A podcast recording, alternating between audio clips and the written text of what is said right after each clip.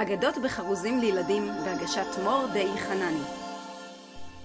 לפני שנים רבות חי לוחם עטור תהילה, שתרם רבות לכל הקהילה. המשפחה של אביו הייתה עשירה, ממש מליינית.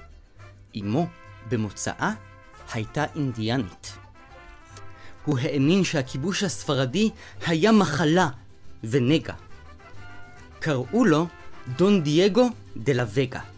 בילדותו חי עם משפחתו בהרמוניה, בחווה קטנה, בדרום קליפורניה. בבגרותו, לדון דייגו דה לה וגה היה בסתר וידוי.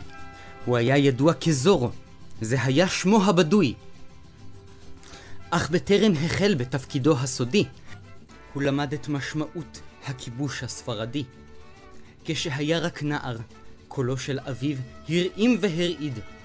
אתה נשלח לקבל השכלה במדריד. דייגו שט למדריד. שם למד בבית ספר לרוזנים. שיעור ראשון, למה אינדיאנים הם אנשים מנוולים. שיעור שני, אנחנו הספרדים ההגמוניה. מגיע לנו לקבל את כל מה שיש לתושבי קליפורניה. שיעור שלישי, קבלו עצה. אם תראו אינדיאני, תשלחו לו פצצה. האינדיאנים, הם צריכים לדעת את מקומם, ומי שחי בקליפורניה, יעבוד עבורנו חינם. וכך שיעור אל שיעור נאסף ונשזר. דון דייגו הבין שהספרדים הם כובש אכזר.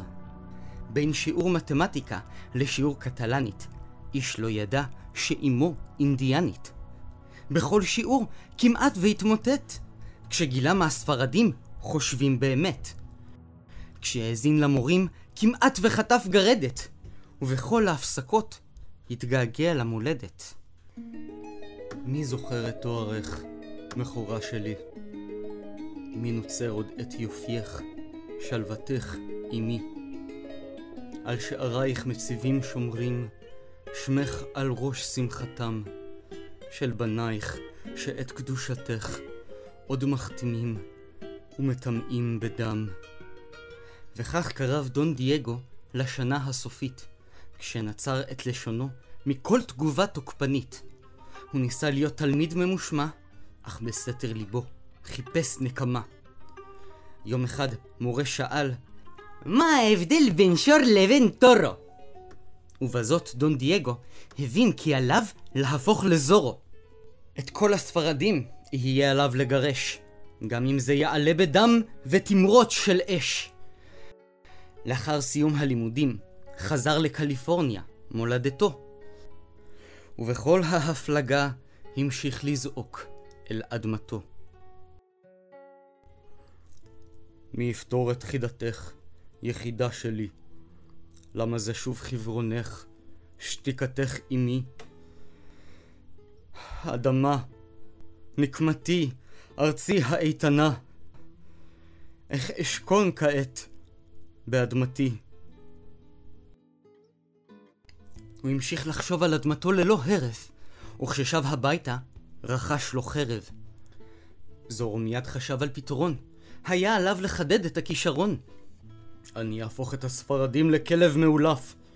והחל להתאמן להיות סייף. זורו התאמן כל יום במשך חודשיים, והשיג מסכה וזוג מגפיים. זורו לא שכח להצטייד בסומבררו, בבואו להילחם בדון גונזלס, הקוולרו. רגע לפני שנמשיך את האגדה, מאתר עברית התקבלה הודעה. כל סיפור מפורסם וויראלי יהפוך כעת לספר דיגיטלי. עשו לכם ספרייה פרטית עם קלאסיקה מתקדמת באתר עברית. דון פדרו גונזלס, הקצין המחוזי, היה אדם מרושע ונבזי. מה אתן רוצים ממני? אני רק פקיד, שלא דרוממותו, המלך במדריד. אני מבצע רק הוראות, לקחת לכן הכל ולהשאיר אגורות. בעוד שלושה ימים אני אשלח בכתב סקרמנטו, שכל התושבים ייתנו לי הכל קומפלטו. או שאקח בעצמי, או שתביאו לי למשרד. אני צריך לשלוח סטפות לספרד. אני מדבר יפה, חבל שסתם נגיע למכות. ודון פדרו גונזלס המשיך לבחוש במזימתו. ואם הסיפור לא מספיק דרמטי כמו טלנובלה, הגיע הזמן להכיר את איזבלה. איזבלה הייתה שכנתו של זורו, ולמדה איתו באותו גן. היא עקבה אחריו מפני שסתם חשבה שהוא הרפתקן. היא ראתה אותו מתאמן כמו אשף, ומתפלל כל יום לניצחון הנכסף. איזבלה ראתה את זורו, אבל התביישה לשאול, אך לבסוף גילתה בעצמה, כשזורו החל לפעול. כשהגיעה כרכרה ספרדית ממונט דה לה פלטה, זורו דרדר אותה לתהום בסלטה.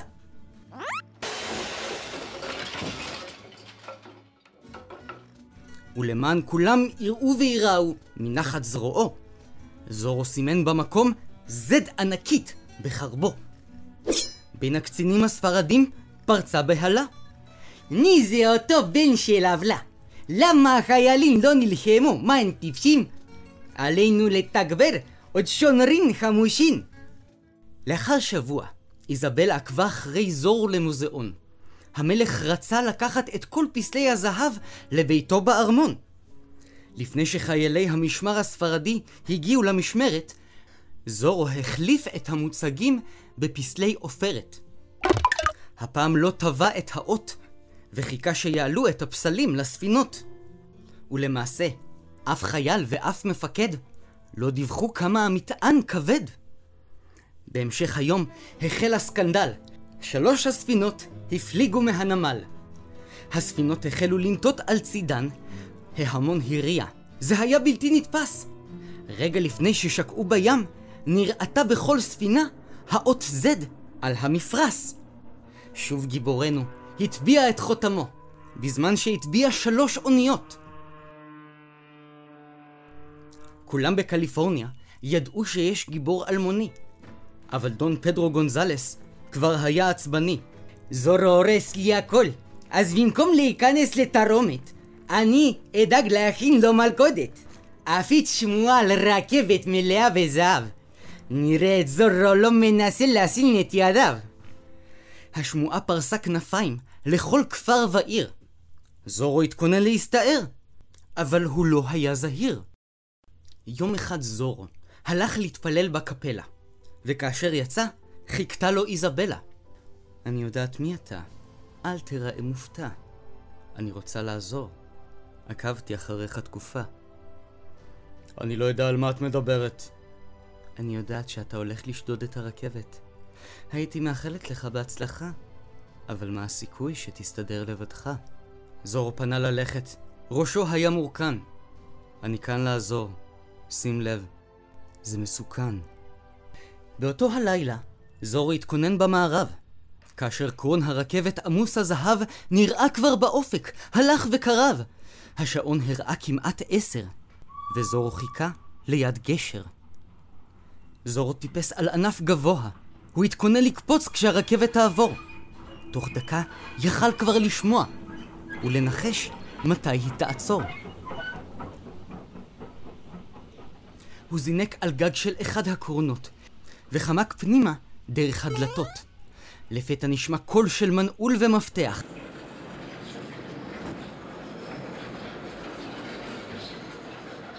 זרה דון קירידו, דון פדרו ניתח. תוך דקה הסתערו שני שומרים וגנרל. הם השכיבו אותו. זורו היה מנוטרל. עבדנו עליך עם המון כישרון. הם גררו את זורו מחוץ לקרון. אבל משהו השתנה. ברגע האחרון.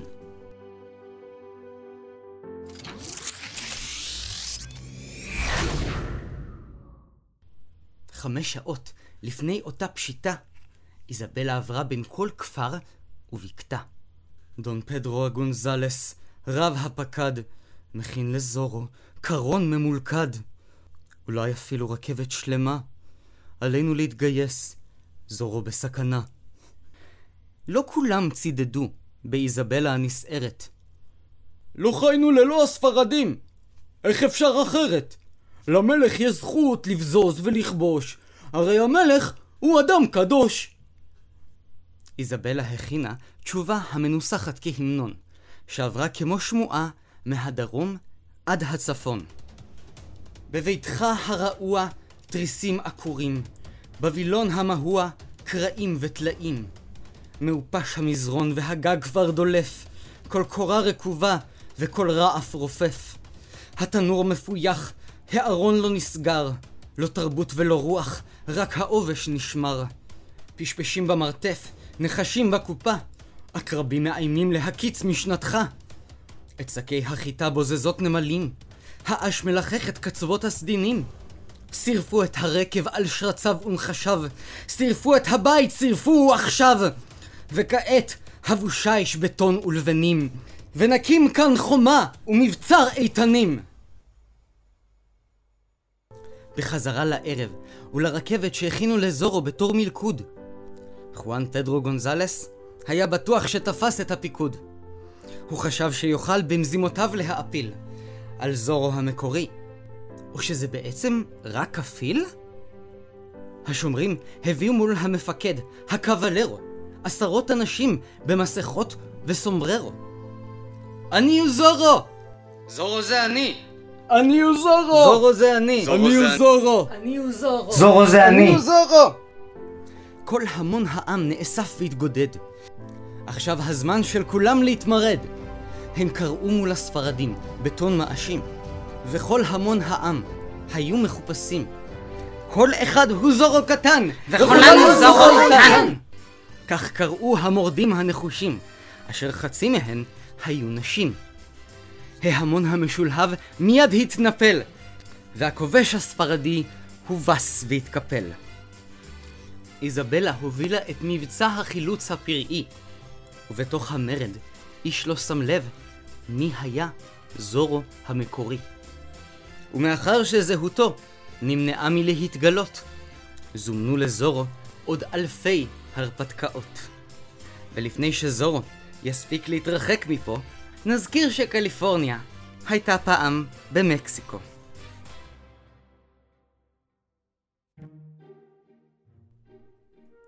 ועוד עניין קטן, איך הייתה האגדה? כתבו לי בתגובות. מקווה שזכרתם להאזין עם אוזניות. סיפורים לילדים בעברית יעבירו כל זמן של בטלה. ועם הסוף הטוב, אין כמו לשמוע את הסיפור מההתחלה.